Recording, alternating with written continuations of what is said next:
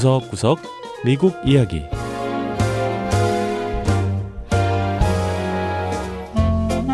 미국 곳곳의 다양한 모습과 진솔한 미국인의 이야기를 전해드리는 구석구석 미국 이야기 김현숙입니다.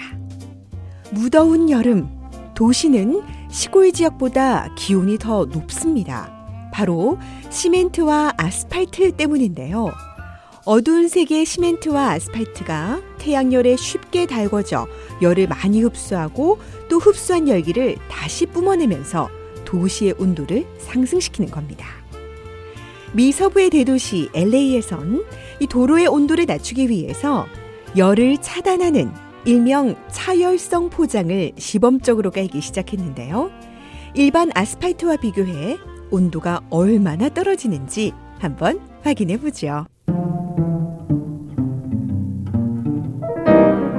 첫 번째 이야기 LA 도로를 시원하게 만드는 차열 포장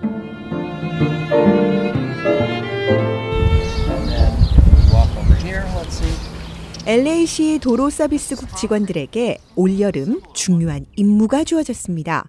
바로 아스팔트 도로의 기온을 낮추는 임무인데요. LA시는 몇 년 전부터 뜨거운 태양열을 적게 흡수해 낮은 온도를 유지하는 특수 도로 포장을 시범적으로 진행하고 있습니다. We just tested the temperature of the road surface here with the coating. 차열 포장을 한 도로의 120 온도를 한번. 측정해 볼까요? Now let's compare with some black asphalt 보시다시피 10시 49도를 보이고 있습니다. 자, 그럼 이번엔 도로 바로 옆 주택가의 아스팔트 주차장 온도를 한번 재어보죠. 이곳의 온도는 섭씨 62도를 가리키고 있네요. 그러니까 차열 포장을 한 도로와 그렇지 않은 도로의 온도 차이가 섭씨 10도 이상 나는 겁니다. LA 도로 서비스국의 그레그 스파츠 씨의 설명을 들으셨는데요. LA시는 앞으로 10년 안에 1,500개 구역의 도로에 모두 차열 포장을 하는 계획을 갖고 있습니다. This material is an asphalt-based emulsion.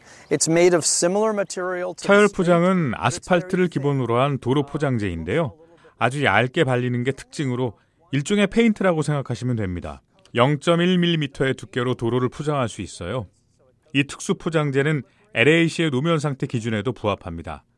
이걸 발랐다고 해서 거리가 더 미끄러워지는 것도 아니에요.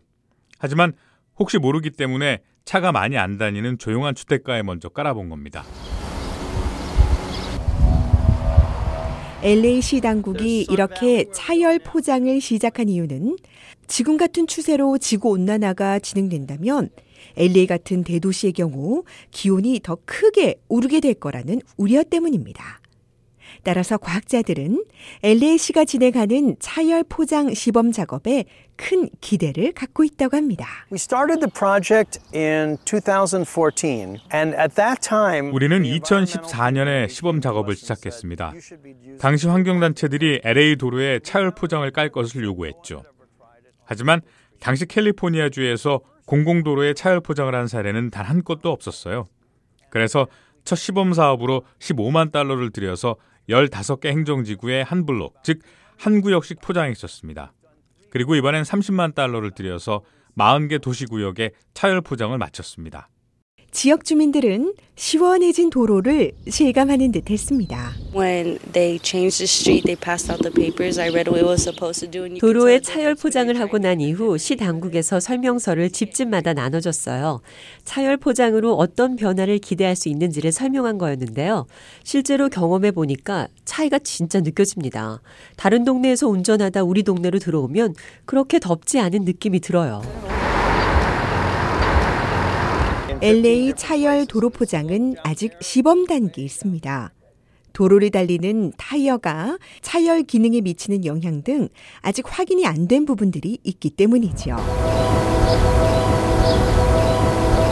하지만 LA 도로 서비스국은 차열 포장 작업이 성공적으로 진행되고 있는 만큼 앞으로 사업이 더 확장해서 차가 다니는 도로는 물론 사람들이 다니는 보행로에도 차열 포장을 할 수 있길 기대하고 있습니다.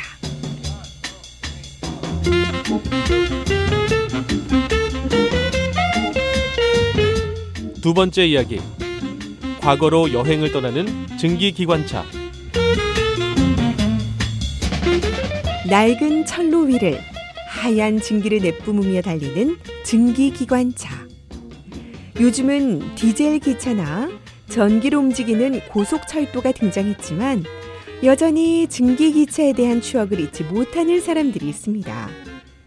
1830년대 등장한 미국의 증기기관차는 175년간 미국 전역을 달리며 미국의 서부 개척과 산업혁명을 이뤄냈죠.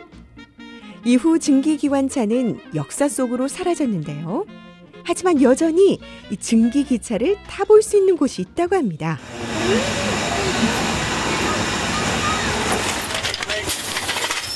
미 동부 펜실베니아주의 롱크스엔 미국에서 가장 오래된 철로가 남아 있습니다. 1832년에 개설된 스트레스버그 철로로 관광객들은 여기서 증기 기차를 타고 7km를 달릴 수 있습니다.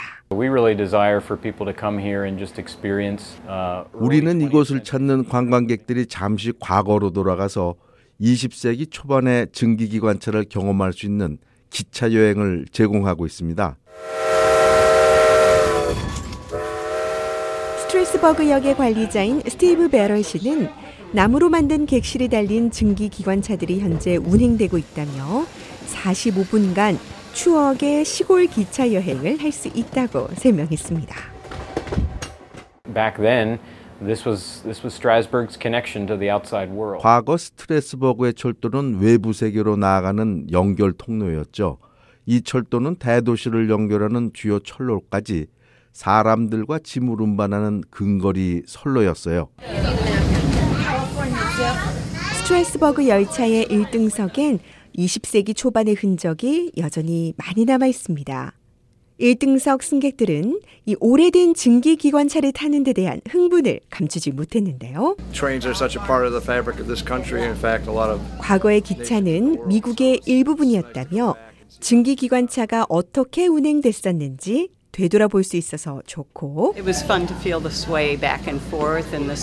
낡은 기차의 덜컹거림과 느린 속도를 경험해 보는 게 재미있다는 사람도 있었고요. Oh, it's fun and I enjoy it because the scenery is so different. 기차를 타고 시골 풍경을 보면서 마치 과거로 돌아간 것 같아서 좋다는 사람도 있었습니다. 스트레스버그 역에서 멀지 않은 곳에 있는 펜실베이니아 철도 박물관은 미국에서 가장 큰 기차 관련 박물관인데요. 미 북동부 지역을 달렸던 철도의 역사가 고스란히 남아 있습니다. We have around 100 pieces of full-size railroad equipment. 우리 박물관에는 100점이 넘는 철도 관련 장비가 원형 그대로 전시돼 있습니다. 객차와 증기기관차, 화물차도 전시돼 있고요. 작은 소품들도 있습니다. 기관사가 입었던 제복이나 식당 칸에서 사용했던 식기도 예전 모습 그대로 복원해 놨죠. 패트릭 모리슨 철도 박물관장은 증기기관차의 경우 시대가 바뀌었어도 여전히 많은 사람의 관심과 사랑을 받는다고 했습니다. 증기를 이용한 압력 차이로 수많은 객실을 연결해 이동하는 증기기관차의 원리는 늘 많은 사람의 호기심을 자극합니다. 증기기관차의 흔적은 박물관에만 있는 게 아닙니다.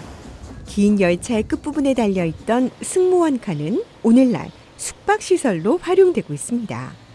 박물관 인근에 있는 레드 카부스 모텔은 승무원 칸 외부를 붉은색으로 칠하고 내부는 모텔방처럼 꾸며놓았는데요.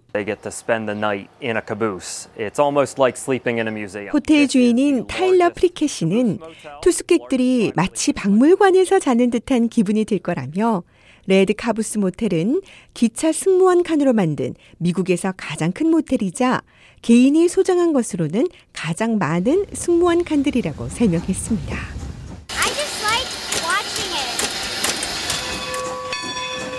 과거 흰 증기를 내뿜으며 전미 대륙을 달렸던 미국의 증기기관차. 지금은 펜실베니아주의 단 7km 구간이지만 과거의 추억을 즐기려는 세대는 물론 어린아이들의 사랑까지 듬뿍 받으며 힘차게 달리고 있습니다. 네, 구석구석 미국 이야기 다음 주에는 미국의 또 다른 곳에 숨어 있는 이야기와 함께 여러분 다시 찾아오겠습니다. 함께 해주신 여러분 고맙습니다.